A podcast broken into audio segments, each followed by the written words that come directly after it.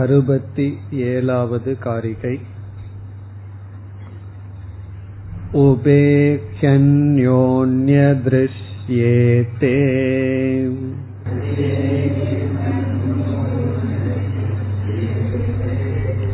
கிம் ததஸ்தீதி நோச்யதே.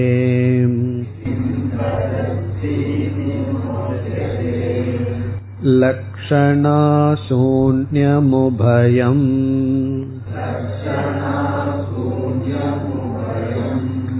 தன்மதே நைவ க்ருஹ்யதே.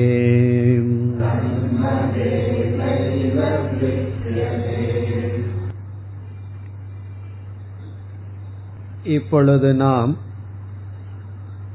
துவைத மித்யாத்வத்தையும்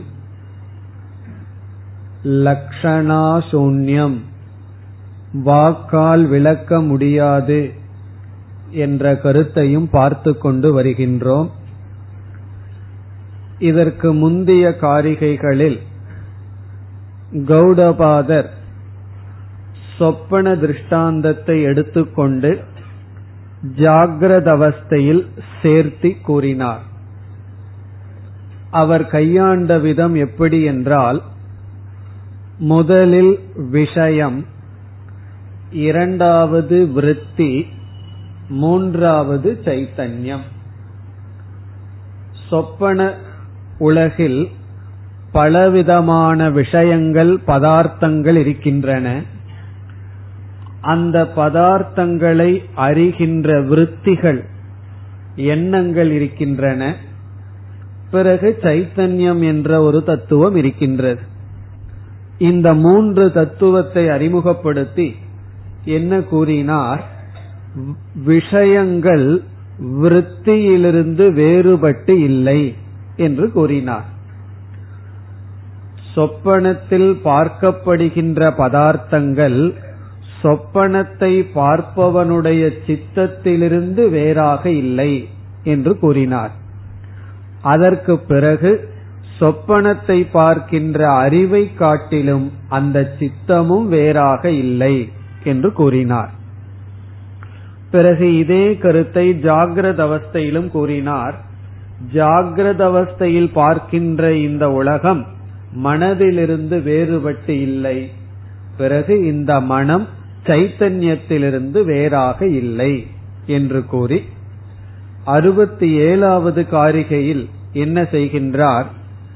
மூன்று பதார்த்தங்களை கூறி சைத்தன்யத்தை சத்தியம் என்றும் விருத்தி விஷயங்கள் அல்லது சித்தம் திருஷ்யம் இந்த இரண்டையும் அனிர்வச்சனீயம், இது மித்யா, லக்ஷண சூன்யம் என்று அறுபத்தி ஏழாவது காரிகையில் நிலைநாட்டுகின்றார். சென்ற வகுப்பில் இந்த கருத்தை நாம் ஆரம்பித்தோம்.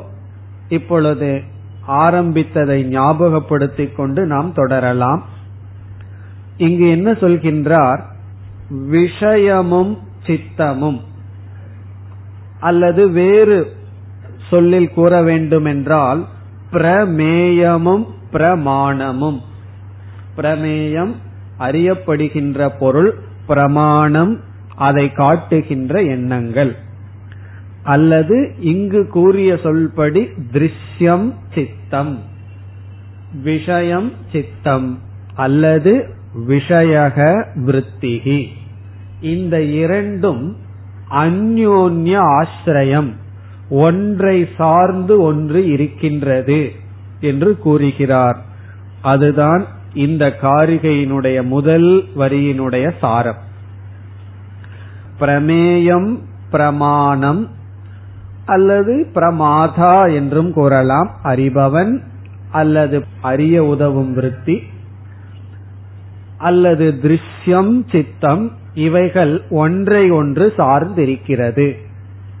அதற்கு நாம் பார்த்த உதாரணம், ஒரு மனிதனிடம் ஆசிரியர் என்கின்ற தன்மை, பிறகு இனியொரு மனிதனிடம் மாணவன் என்கின்ற தன்மை இருக்கின்றது.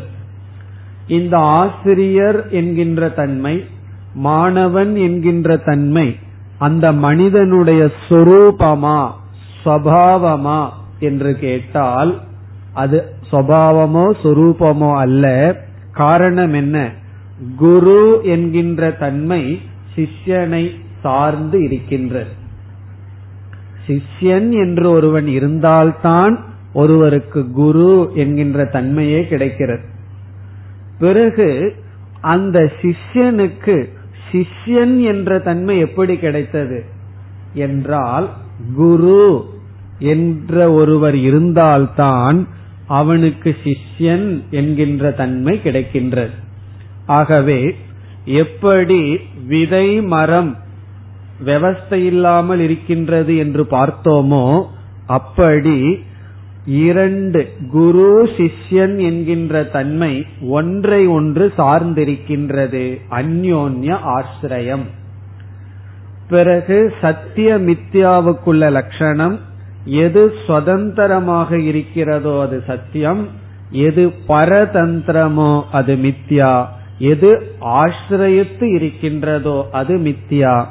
இவ்விதம் அந்த மனிதனிடம் இருக்கின்ற குரு அல்லது சிஷ்யன் என்கின்ற தன்மை மித்யா. காரணம் என்ன? சார்ந்திருப்பதனால். அதே போல இப்பொழுது உதாரணத்திலிருந்து இங்கு கருத்துக்கு வருகின்றோம். வெளியே ஒரு பானை இருக்கின்றது, அது விஷயம். பிறகு அந்த பானையை கிரகிக்கின்ற விருத்தி நம்மிடம் இருக்கின்றது, எண்ணம் இருக்கின்றது. அதை நாம் சித்தம் அல்லது பிரமாணம் என்று கூறுகின்றோம். இப்பொழுது பானையை பற்றிய எண்ணம், கட விருத்தி எதை சார்ந்திருக்கின்றது? கடத்தை சார்ந்து இருக்கின்றது.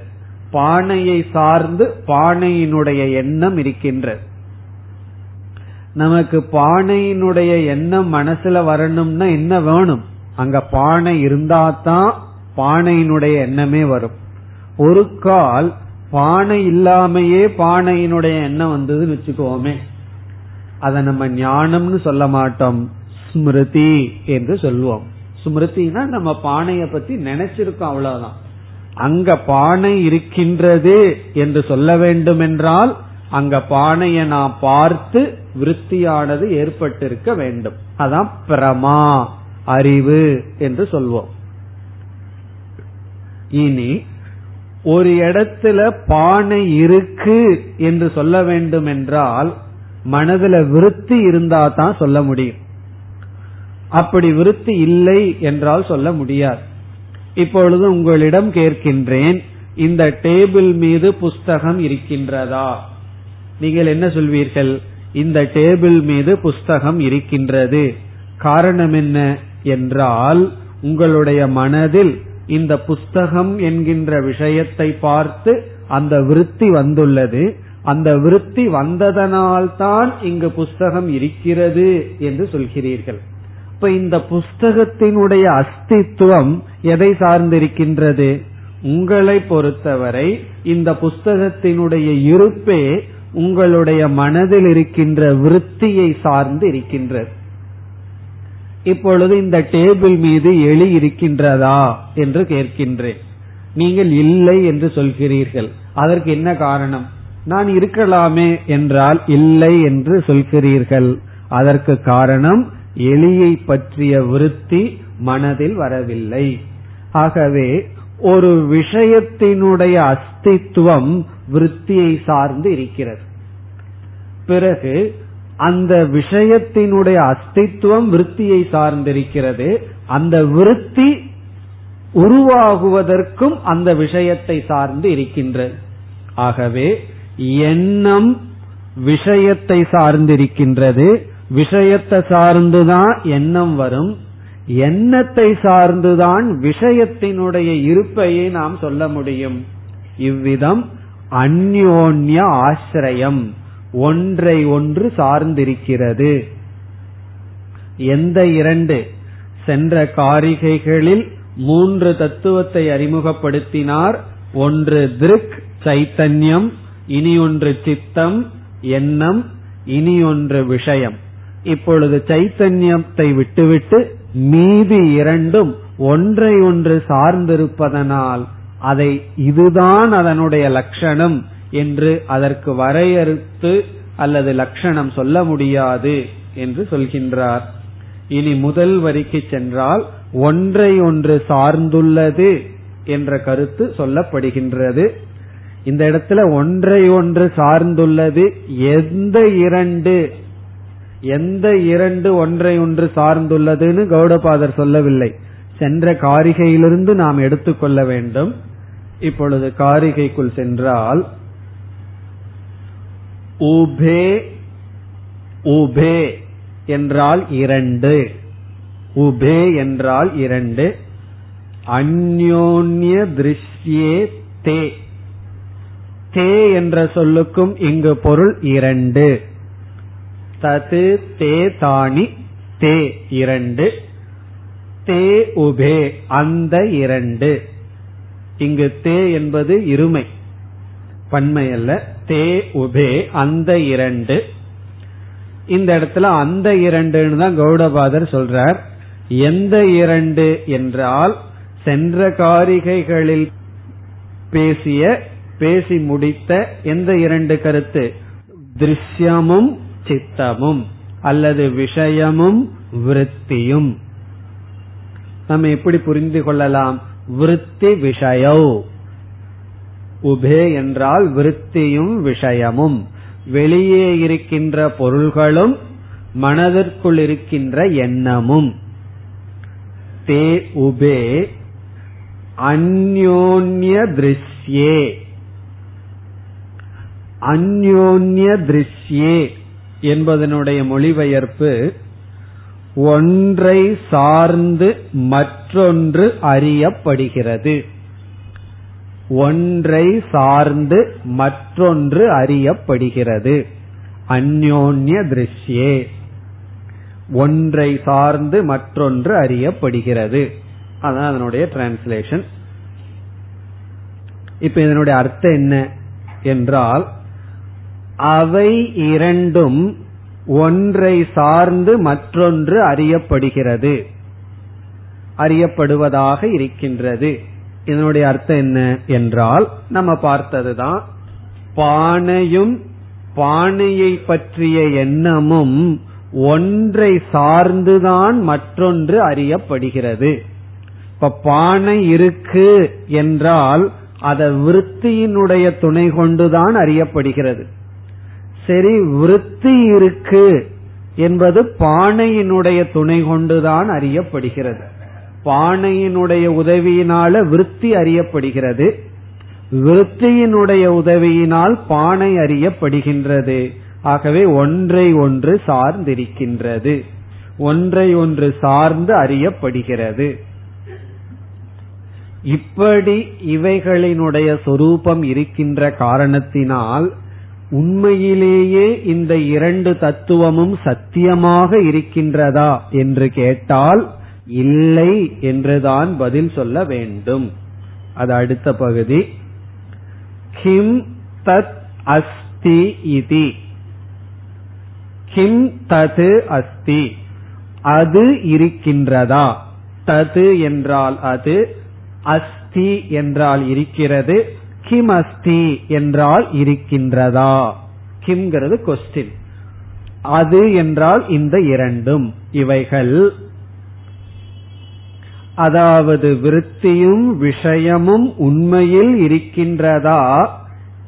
இதி, இதி என்றால் இவ்விதம் ஒரு கேள்வி கேட்டால், இதி இவ்விதம் நாம் சிந்தித்து பார்த்தால் அல்லது கேள்வி கேட்டால், இப்படி இருக்கின்ற இந்த இரண்டும் உண்மையில் இருக்கின்றதா என்று கேட்டால் என்ன பதில் சொல்லப்படுகின்றது அறிவாளிகளினால்? ந உச்சதே, ந என்றால் இல்லை என்று உச்சதே சொல்லப்படுகிறது. நோச்சதேவ ந உச்சதே, ந இதி உச்சதே. இவை உண்மையில் இருக்கின்றதா என்று கேட்டால் இல்லை என்றுதான் சொல்லப்படுகிறது. இது இல்லை என்றுதான் சொல்லப்படுகின்றது. எது என்றால் விருத்தியும் விஷயமும். அதாவது உலகத்தில் இருக்கின்ற அனைத்து தத்துவமும் இங்கு கௌடபாதர் மூணா பிரிச்சுட்டார். ஒன்று அழியாத திருக் ஆத்மஸ்வரூபம், பிறகு அனாத்மாவை ரெண்டா பிரிச்சிருக்கார். எப்படி என்றால் விருத்தியாகவும் விஷயமாகவும் பிரமாணமாகவும் பிரமேயமாகவும் பிரித்து விட்டார். சப்ஜெக்ட் ஆப்ஜெக்டா பிரிச்சிருக்கார். இந்த சப்ஜெக்ட் ஆப்ஜெக்டையே விளக்குற சைத்தன்யத்தை தனியா பிரிச்சுட்டார். பிறகு என்ன சொல்ற, இந்த விருத்தியும் விஷயமும் ஒன்ன ஒன்னு சார்ந்திருக்கு, அதனால ரெண்டுமே மித்தியா. அது இருக்கான்னு கேட்டா இல்லைன்னு தான் சொல்ல முடியும். சரி, இந்த விருத்தி விஷயம் என்று அறிமுகப்படுத்தப்பட்ட அனாத்மாவை நம்ம வாயால விளக்க முடியுமா என்றால் லக்ஷணா சூன்யம் உபயம். உபயம் என்றால் இந்த இரண்டும். லக்ஷணா சூன்யம், இந்த இடத்துல சூன்யம் என்றால் இல்லை என்று பொருள். லக்ஷணா சூன்யம் என்றால் இலக்கணம் இந்த இரண்டுக்கும் இல்லை, லக்ஷணம் இல்லை, லக்ஷணம் அற்றது, இலக்கணமற்றது. எது? அனாத்மா. அனாத்மா லட்சணமற்றது. இந்த அனிர்வச்சனீயம் சொல் ரொம்ப சூக்ஷ்மமான சொல், அதுல ரொம்ப குழப்பங்கள் எல்லாம் வரலாம். அதாவது பிரம்மத்தையும் நம்ம அனிர்வச்சனீயம்னு சொல்றோம், அனாத்மாவையும் அனிர்வச்சனீயம்னு சொல்றோம், சூன்யமும் அனிர்வச்சனீயமாகவும் இருக்கு. அப்ப மூணுத்துக்குமே அனிர்வச்சனீயம்னா மூணுக்குமே ஒரே ஒரு தன்மை இருக்கா? சூன்யம், அனாத்மா, பிரம்ம எல்லாமே அனிர்வச்சனீயம்னா எல்லாமே ஒண்ணுதானான்னு சந்தேகம் வந்துடும். அதை எப்படி புரிந்து கொள்ள வேண்டும்? பிரம்ம அனிர்வச்சனீயம் என்று சொல்லும் பொழுது அந்த பிரம்மத்தை எந்த சொற்களும் நேரடியாக விளக்காது என்பதுதான் பொருள். எப்பொழுதெல்லாம் பிரம்ம அனிர்வச்சனீயம்னு சொல்றமோ அந்த இடத்துல அனிர்வச்சனீயம் சொல்லுக்கு ஒரு சொல் தன்னுடைய வாச்சியார்த்தத்தின் மூலமாக பிரம்மத்தை விளக்காது என்று பொருள். இப்ப பிரம்மத்தை அனிர்வச்சனீயம் என்று சொன்னால் பிரம்மத்துக்கு லக்ஷணா முறையில்தான் சொற்கள் செல்லுமே தவிர நேரடியாக பிரம்மத்தை விளக்காது. இனி சூன்யத்தை அனிர்வச்சனீயம்னு சொல்றோம். சூன்யம்னு என்ன? ஒண்ணுமே இல்லாதது. ஒண்ணுமே இல்லாதத அனிர்வச்சனீயம் சொன்னா அதனுடைய அர்த்தம் என்னவென்றால் அங்கு எந்த பொருளும் இல்லாத காரணத்தினால் லட்சணத்துக்கு அவசியமே இல்லாமல் போகிறது. அங்க பொருள் இருந்தா தானே வார்த்தையே செல்றதுக்கு. இப்ப எந்த வார்த்தையும் உருவாகாது அந்த பொருளை விளக்கிறதுக்கு, காரணம் அங்க பொருளே இல்லையே. ஆனா பிரம்ம விஷயத்துல வார்த்தை உருவாகிறது, சத்தியம், ஞானம், அனந்தம் இப்படிப்பட்ட சொல் தோன்றுகிறது. ஆனா லட்சணையாக காட்டுகிறது, நேரடியாக காட்டவில்லை. சூன்ய விஷயத்துல அங்க வார்த்தையே உருவாகாது. ஆகவே அனிர்வச்சனீயம். காரணம் என்ன? வார்த்தையே தோன்றாதுன்னு அர்த்தம். பிரம்மன் விஷயத்துல வார்த்தை தோன்றி இருக்கு, பிரம்மனை விளக்கிறதுக்கு வார்த்தை தோன்றாதுன்னு சொன்னா உபனிஷத்தே தோன்றி இருக்காதுன்னு அர்த்தமாகும். முழு உபனிஷத்தை எதற்கு? பிரம்மத்தை விளக்க. ஆனா நேரடியாக விளக்க அல்ல. இனி அடுத்தது மித்தியா அனிர்வச்சனீயம் என்று சொல்கின்றோம். அதுதான் இங்க சொல்ற. இப்ப இந்த இடத்துல பிரம்மத்தை சூன்யத்தை பத்தி பேசவில்லை. லக்ஷணா சூன்யம்ங்கிறது மித்தியா வஸ்துவான விஷயத்தையும் விருத்தியையும் பத்தி சொல்ற. இப்ப இந்த இடத்துல அனிர்வச்சனீயம் என்று சொன்னால் எப்படி புரிந்து கொள்ள வேண்டும் என்றால் சத்தென்றோ அசத்தென்றோ கூற முடியாது என்று பொருள். இப்ப லக்ஷணா சூன்யம் என்றால் சத்தென்று ஒரு லட்சணமும் அல்லது அசத் என்ற ஒரு லட்சணமும் சொல்ல முடியாது. சத் அசத்யாம் அனிர்வச்சனீயம். அது சத்துக்குள்ளையும் போட முடியாது, அசத்துக்குள்ளையும் போட முடியாது. சரி, சத்த அசத்தினுடைய கலர்ந்து போடலான்னா அதுவும் போட முடியாது. மித்தியா சத்துன்னு சொல்ல முடியாது, மித்தியாவ அசத்துன்னு சொல்ல முடியாது, சத் அசத்தினுடைய சேர்க்கைன்னு சொன்னா அதுவும் சொல்ல முடியாது. பாம்ப சத்துன்னு சொல்ல முடியாது. பாம்புன்னா நம்ம வேதாந்த பாம்பு, கயிற்றுல பாக்கிற பாம்ப சத்துன்னு சொல்ல முடியாது, அசத்துன்னு சொல்ல முடியாது, சத் அசத்தினுடைய சேர்க்கைன்னு சொல்ல முடியாது. அப்படி லக்ஷணா சூன்யம் மித்யா வஸ்து. ஆனால் பிறகு எதற்குள்ள இந்த வார்த்தைகள் எல்லாம் ஓடிட்டு இருக்குன்னா, மித்யா பதார்த்தங்களுக்குள்ள வார்த்தைகள் செயல்பட்டு கொண்டிருக்கிறது. அந்த மித்தியா வஸ்துவையே விளக்க வார்த்தை செயல்படாது, மித்தியா விவகாரத்திற்குள்ள மட்டும் வார்த்தை செயல்பட்டு கொண்டு இருக்கின்றது. இது வந்து நீலம், இது கருப்பு, இது சிவப்பு என்றெல்லாம் மித்தியா பதார்த்தங்களுக்குள்ளதான் வார்த்தைகளே இருந்து கொண்டு இருக்கிறது. அப்ப நம்ம வார்த்தைய வச்சிட்டு இருந்தோம் அப்படின்னா என்ன அர்த்தம்னா மித்தியாவுக்குள்ள இருக்கும் அப்படின்னு அர்த்தம். எப்பொழுதெல்லாம் வாயை திறந்து பேசுறமோ அப்ப மித்தியா பதார்த்தங்களுக்குள்ளதான் நம்ம விவகாரம் பண்ணிட்டு இருக்கோம் அப்படின்னு அர்த்தம். அதுதான் இங்க சொல்றார் லக்ஷணா சூன்யம், சத் அசத் என்று சொல்ல முடியாத லக்ஷண இல்லாதது இந்த இரண்டும். இந்த இரண்டுன்னா அனாத்மாக்கள் அல்லது மித்தியா. பிறகு கடைசி வரி தன்மதேனைவ கிருஹ்யதே. இது முதலில் கூறிய கருத்தே தான். முதல் வரியில் ஆசிரியர் சொன்னாரு உபே ஹி அந்யோன்ய திருஷ்யே, அதே கருத்தை தான் கூறுகிறார். தன்மதேனைவ கிருஹ்யதே, இதனுடைய பொருள் கிருஹ்யதே என்றால் அறியப்படுகிறது. இங்கு கிருஹ்யதேங்கிறதுக்கு டிரான்ஸ்லேஷன் அறியப்படுகின்றது. தன்மதேன ஏவ என்றால் ஒன்றின் அறிவால்தான் மற்றொன்று. தன்மதேன ஒன்றில் அறிவால்தான் மற்றொன்று கிருஹ்யதே அறியப்படுகின்றது.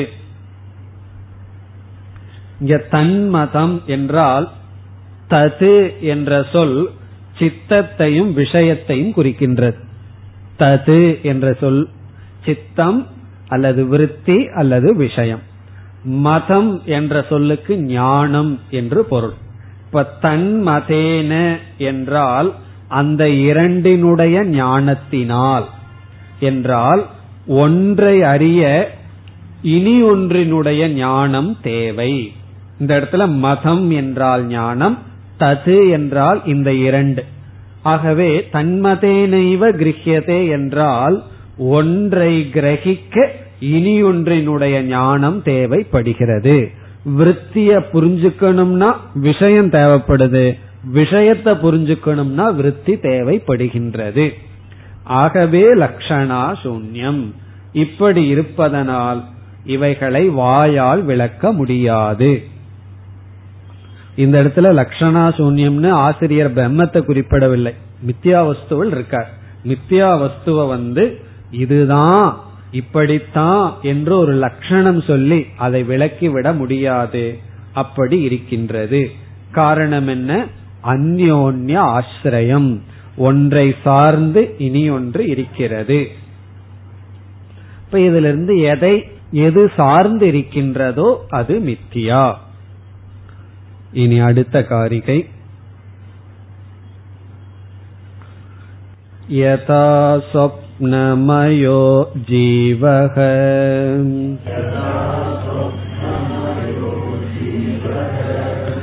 ஜாயதே ம்ரியதே பிச்ச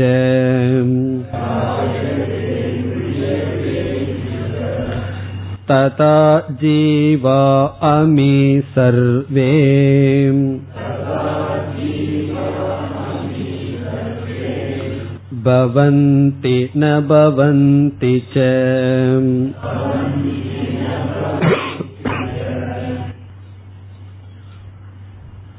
இனி வருகின்ற மூன்று காரிகைகள் அறுபத்தி எட்டு, அறுபத்தி ஒன்பது, எழுபது மிக மிக சுலபமானது. உதாரணம் இங்கு கொடுக்கப்படுகின்றது, புதிதான கருத்து எதுவும் இல்லை. நாம் கூறினோம் ஒன்றை ஒன்று சார்ந்திருந்தால் அது மித்தியா என்றெல்லாம் கூறினோம். பிறகு ஒரு சந்தேகம் வரலாம், என்னவென்றால் விதவிதமான ஜீவர்கள் தோன்றுகிறார்கள், பிறகு சிறிது காலம் இருக்கிறார்கள், பிறகு இறந்து விடுகிறார்கள். எங்கு ஒன்றை ஒன்று சார்ந்திருப்பது போல் தெரியவில்லையே, எல்லாம் தோன்றுகிறார்கள், பிறகு சிறிது காலம் இருந்து பிறகு இறந்து விடுகிறார்கள். அவைகளை எப்படி நாம் மித்தியா பொய் என்று எடுத்துக்கொள்வது என்ற சந்தேகம் வரும் பொழுது இங்கு மூன்று உதாரணம் கொடுக்கின்றார். இந்த உதாரணத்தில் எப்படி ஜீவர்கள் தோன்றி இருந்து இறந்த போதிலும் அவைகள் மித்தியாவோ, அப்படித்தான் ஜாகிரத அவஸ்தையில் நாம் பார்க்கின்ற ஜீவர்கள் தோன்றி வாழ்ந்து இறந்தாலும் மித்தியா என்று மூன்று உதாரணத்தின் மூலமாக பிறந்து இருந்து இறந்து விடுதல் சத்தியத்துவத்தை நிலைநாட்ட ஒரு காரணம் அல்ல. காரணம் என்ன? இந்த உதாரணத்திலேயும் இவைகளெல்லாம் நடக்கின்றது. என்ன உதாரணம்? யதா சொப்னமயோ ஜீவக, கனவில் தோன்றிய இருக்கின்ற ஜீவன்.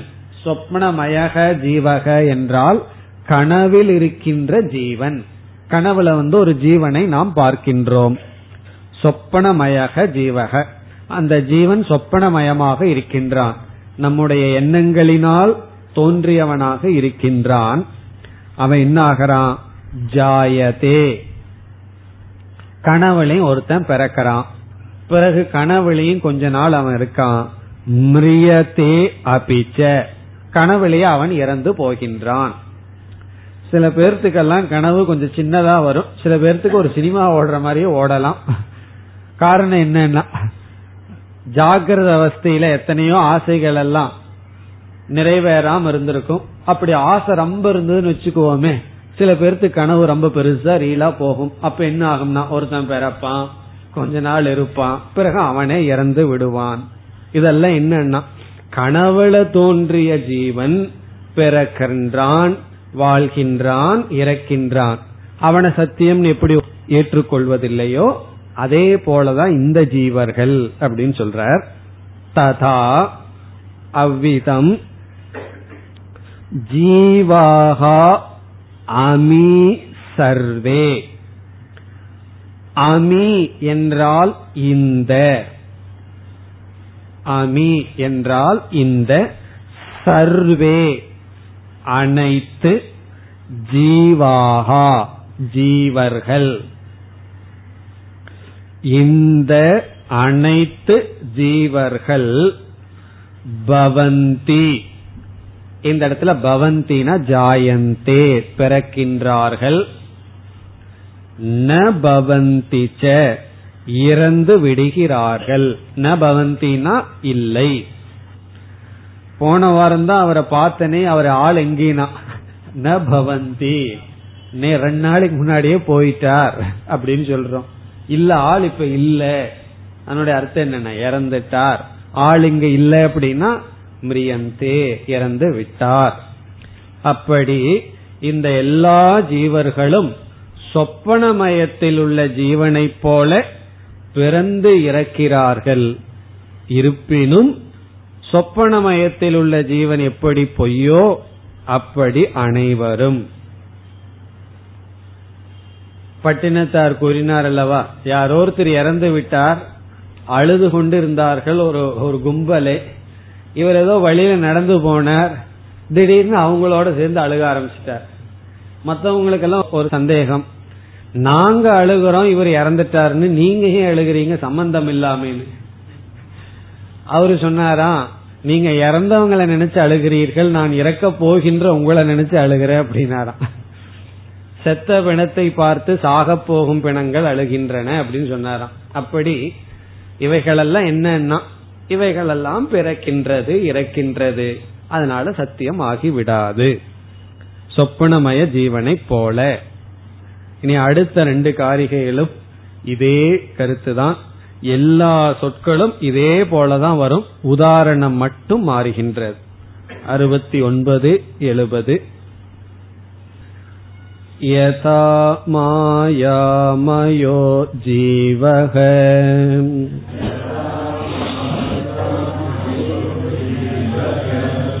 ஜாயதே ம்ரியதே பிச்ச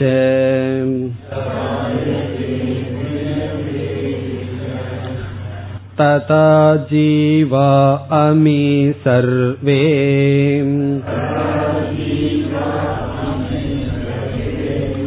பவந்தி ந பவந்தி ச.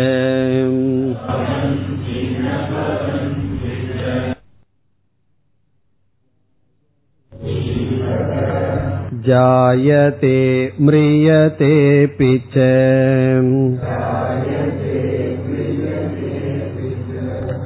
ததா ஜீவா அமி சர்வே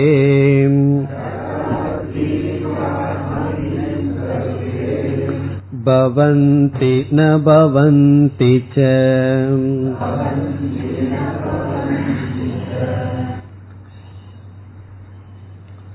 யதா எவ்விதம் மாயாமயக ஜீவக,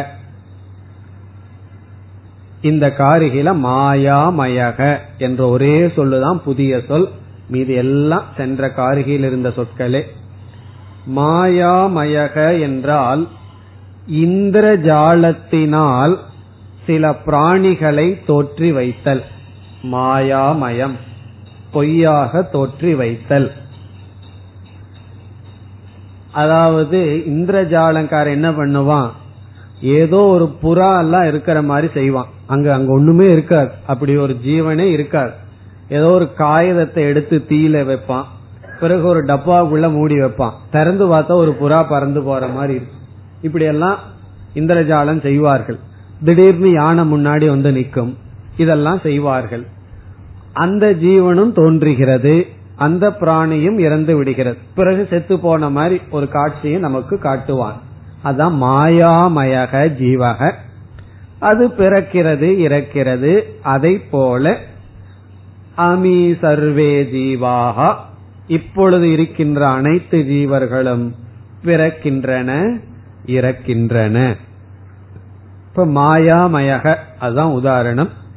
இனி எழுபதாவது காரிகைக்கு சென்றால், யதா நிர்மிதிகஹ ஜீவக, இங்கேயும் புதிசா இருக்கிற சொல் ஒண்ணுதான், நிர்மிதிகஹ.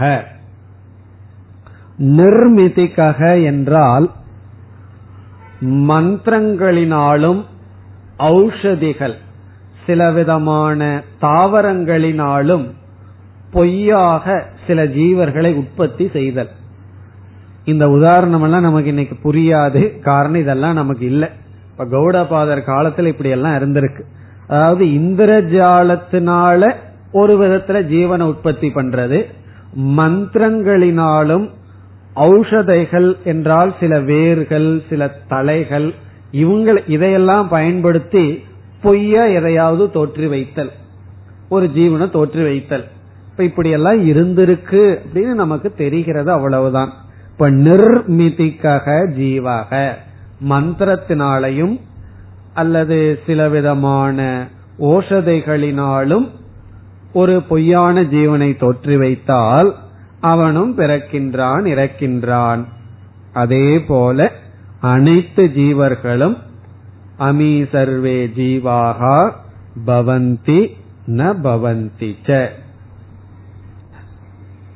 இந்த எழுபதாவது காரிகையுடன்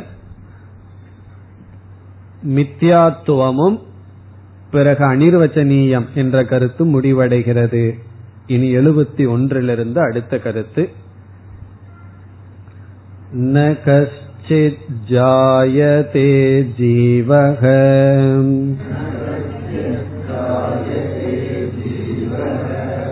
சம்பவோஸ்ய ந வித்யதே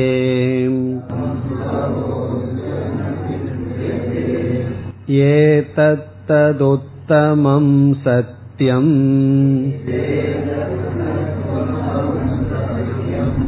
யத்ர கிஞ்சின்ன ஜாயதே.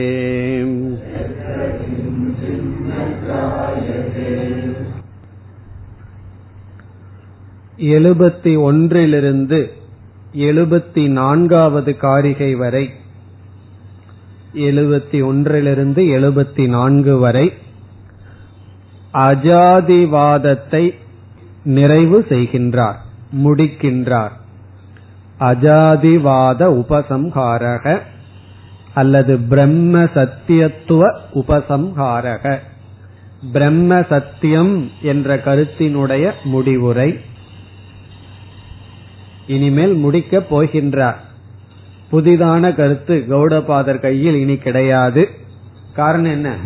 சொல்ல வேண்டியதெல்லாம் அவர் சொல்லி முடிச்சிட்டார். நம்ம மனசுல வேணா புதுசா இனி புரியலாம், அவரை பொறுத்தவரை கூறி முடித்து விட்டார்.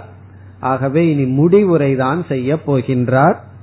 இதற்கு பிறகும் ஞான பலன், ஞான சாதனை, ஞான சொரூபம் இவைகளேதான் இனி வரப்போகின்றது. அலாத திருஷ்டாந்தத்துடன் அவர் முடித்து விட்டார். பிறகு மீண்டும் மீண்டும் அவர் பல கோணங்களில் பேசி இங்கு முடிவுரை செய்கின்றார்.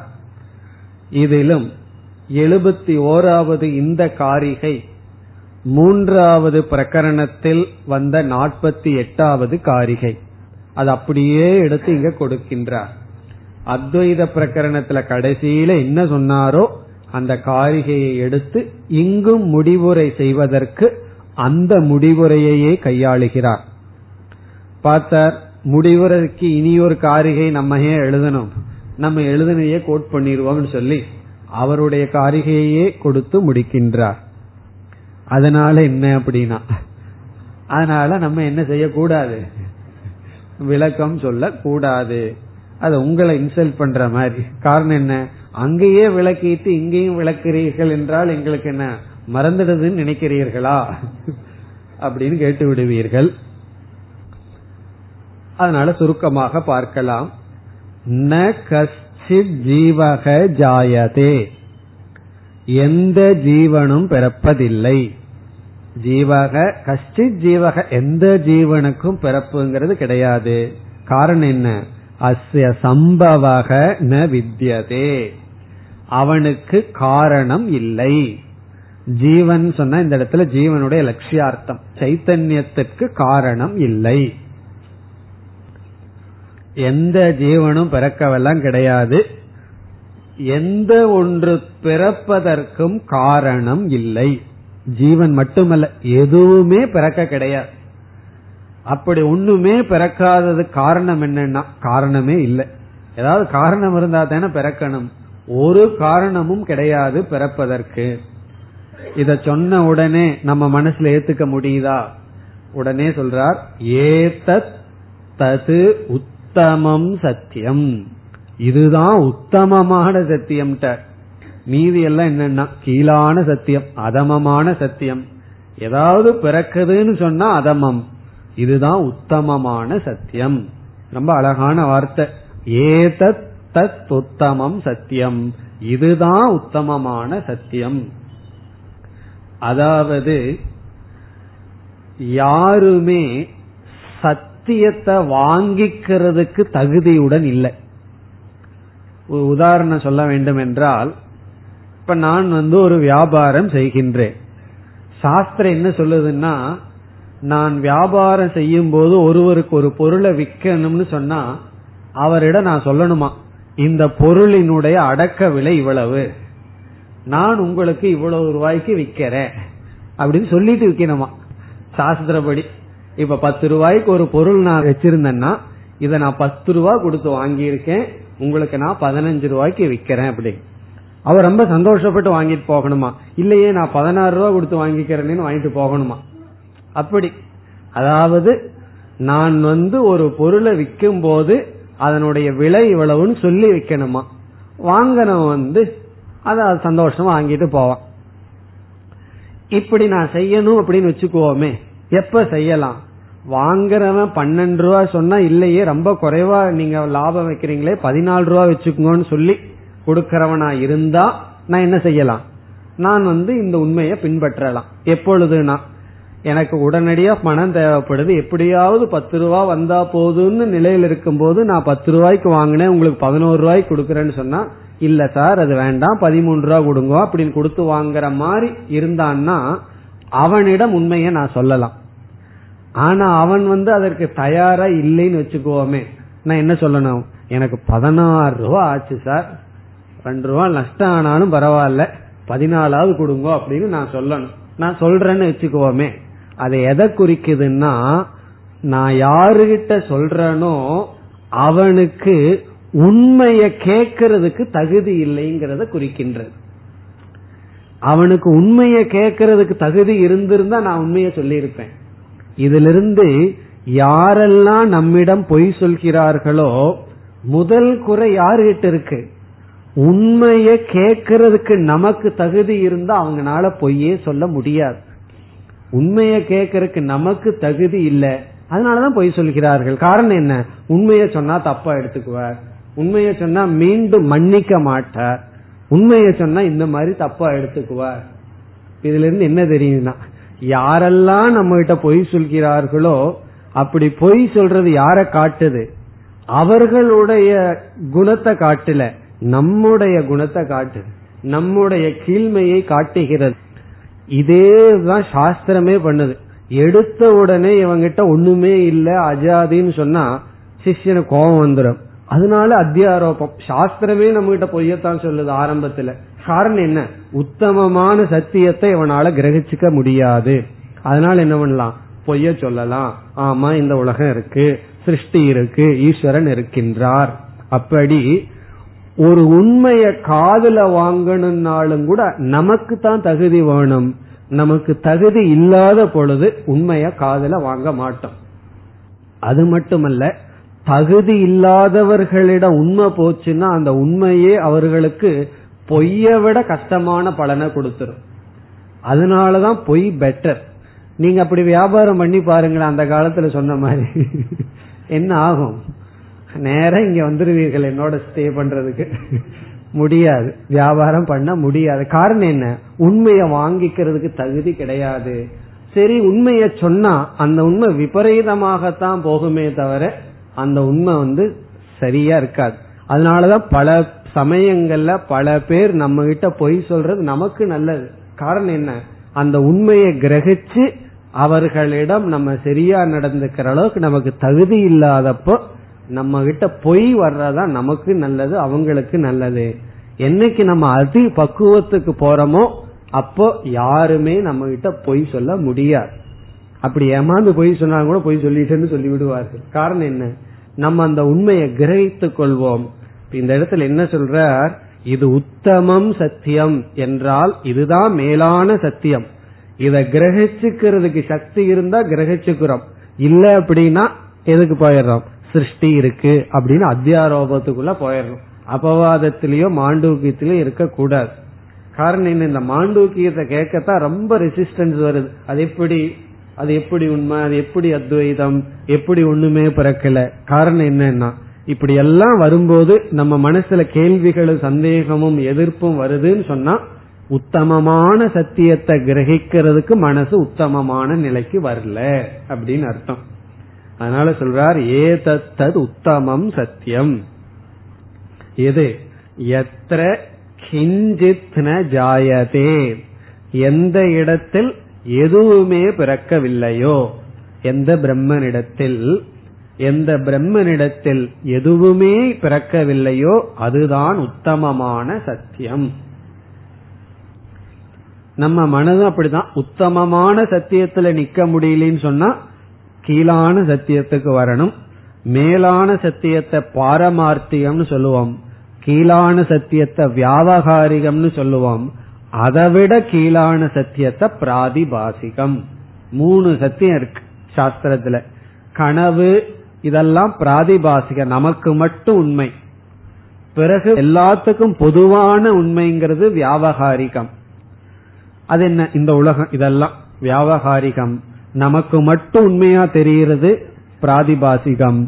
பொதுவா உண்மையா தெரிஞ்சிட்டு இருக்கிறது வியாவகாரிகம். யாருக்குமே தெரியாம, அது கண்ணுக்கே வராத ஆனா உண்மையாகவே இருக்கின்ற பாரமார்த்திக சத்தியமாக அந்த இடத்துல துவைதம் கிடையாது, இருமை கிடையாது. அது பாரமார்த்திக சத்தியம். எதுவும் பிறக்கவில்லை.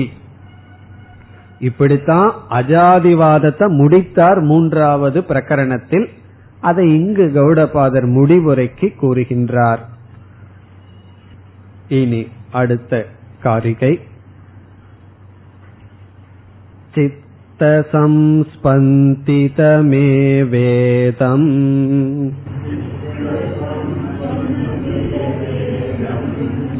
கிராஹ்ய கிராகவத்வயம்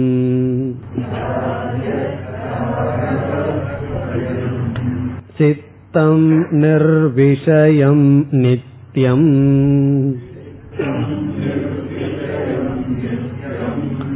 அசங்கம் தேன கீர்த்திதம்.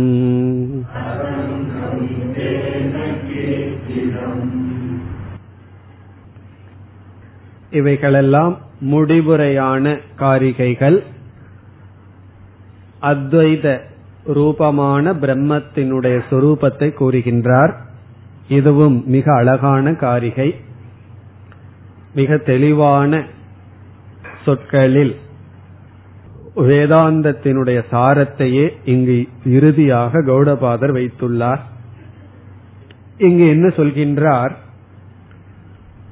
சைத்தன்யமானது இரண்டாக தோன்றிக் கொண்டு இருக்கின்றது.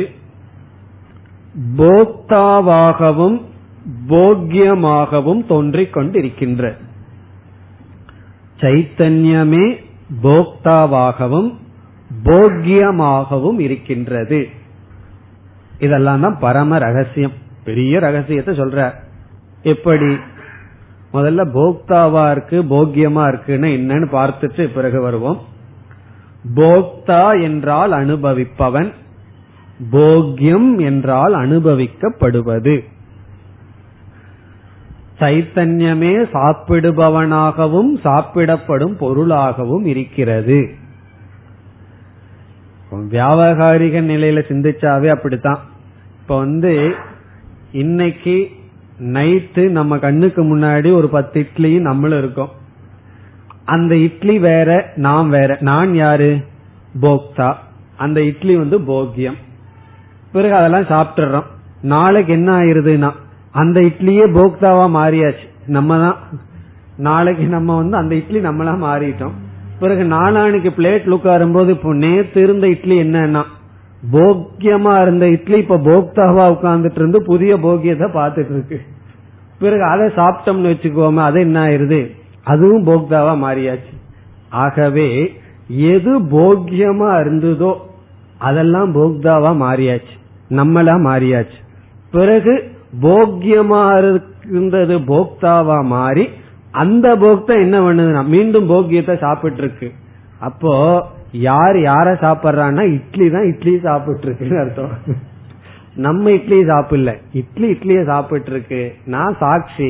ரெண்டு சாப்பிட்ற ஆளுகளையும் பாத்துட்டு இருக்கு. காரணம் என்ன? முன்ன எது பிளேட்ல இருந்ததோ அதை சாப்பிட்டு சாப்பிட்டு பெருசான ஆள் தானே அதையவே சாப்பிடுது. இப்ப யார் யார சாப்பிட்டு இருக்கான்னா அது அதைத்தான் சாப்பிட்டு இருக்கு. ஆனாலும் இந்த உலகத்துல எவ்வளவு ஒரு பெரிய டிவிஷன். நான் அனுபவிப்பவன், இதெல்லாம் அனுபவிக்கப்படும் பொருள். இப்பொழுது சைத்தன்யம் மனதுல தன்னுடைய சிதாபாசத்தை கொடுக்கும் போது போக்தாவாக மாறுகிறது. சைத்தன்யம் பதார்த்தத்தில் இருக்கும் பொழுது சிதாபாசத்தை கொடுக்காத இடத்துல போக்கியமாக இருக்கிறது. எந்த இடத்துல சைத்தன்ய சிதாபாசத்தை கொடுக்குதோ அந்த அனாத்மா போக்தாவா மாறிடுது. எந்த அனாத்மாவின் இடத்துல சைத்தன்ய சிதாபாசத்தை கொடுக்கலையோ அந்த அனாத்மா போக்கியமா மாறிடுது. அதான் போக்தாவுக்கும் போக்கியத்துக்குள்ள வித்தியாசம். இப்ப நம்ம மனசுல சிதாபாசம் வருது. அந்த மனசுல வந்த சிதாபாசத்தினால உடம்புலையும் ஒரு சேதன தத்துவம் வந்துள்ளது. ஆனா இந்த மனசு உடம்பு எதனால் ஆனது? ஜட பிரபஞ்சத்தினால் ஆனது. நம்ம சாப்பிட்ட அன்னமய கோஷம் அன்னத்தினால் ஆனது. பிறகு நம்ம சாப்பிடுற போக்கியம் இருக்கே அதுல வந்து சிதாபாசம் கிடையாது, ஜடமா இருக்கு. ஆகவே அதை எப்படி நம்ம பிரிச்சுட்டோம்? அதெல்லாம் என்னால அனுபவிக்கப்படுவதுன்னு பிரிச்சுட்டோம். பிறகு அதை சாப்பிட்டு அது உடலா மாறின உடனே அங்கு சிதாபாசம் வந்த உடனே அது போக்தாவா மாறியாச்சு. அவ்விதம் இங்க என்ன சொல்றார், இந்த சைத்தன்யம்தான் கிரகிப்பவன் கிரகிக்கப்படுவது என்று பிரிந்துள்ளது. சைத்தன்யத்துலதான் இந்த ரெண்டு ஏற்றி வைக்கப்பட்டுள்ளது. இதெல்லாம் நிதித்தியாசனத்துக்கான ஸ்லோகங்கள். நம்ம வந்து எப்படி நிதித்தியாசனம் பண்ணணும்னா, நான் எதையெல்லாம் பார்த்தனோ அந்த நான் அந்த பொருள்ல இருந்து வேறல்ல. இப்ப சாப்பிட்டதெல்லாம் நானா மாறினது போல இனிமேல் சாப்பிட போறது நான் தான். அப்படி இந்த உலகத்தில் இருக்கிறது ஒரே ஒரு தத்துவம் தான். அது எப்படி மாறி இருக்கு, போக்தா போக்யம் என்று மாறி இருக்கின்றது. நான் இந்த இரண்டையும் பார்ப்பவன் அல்லது இந்த இரண்டும் என் மீது ஏற்றி வைக்கப்பட்டுள்ளது.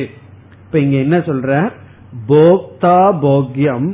அத வந்து இங்க ஆசிரியர் கிராஹ்ய கிராஹக வத் என்று சொல்கிறார். கிராஹ்யம் என்றால் அனுபவிக்கப்படுவது. இந்த இடத்துல நீங்க இட்லி மட்டும் நினைச்சிட்டு இருக்க வேண்டாம். எல்லாமே கண்ணில் பாக்கிறது, காதுல கேட்கறது, எல்லாமே எல்லா அனுபவம் கிராஹ்யம். எதெல்லாம் நான் கிரகிக்கிறனோ அது. கிராஹக என்றால் கிரகிப்பவன், கிரகிப்பவன் கிரகிக்கப்படுவது.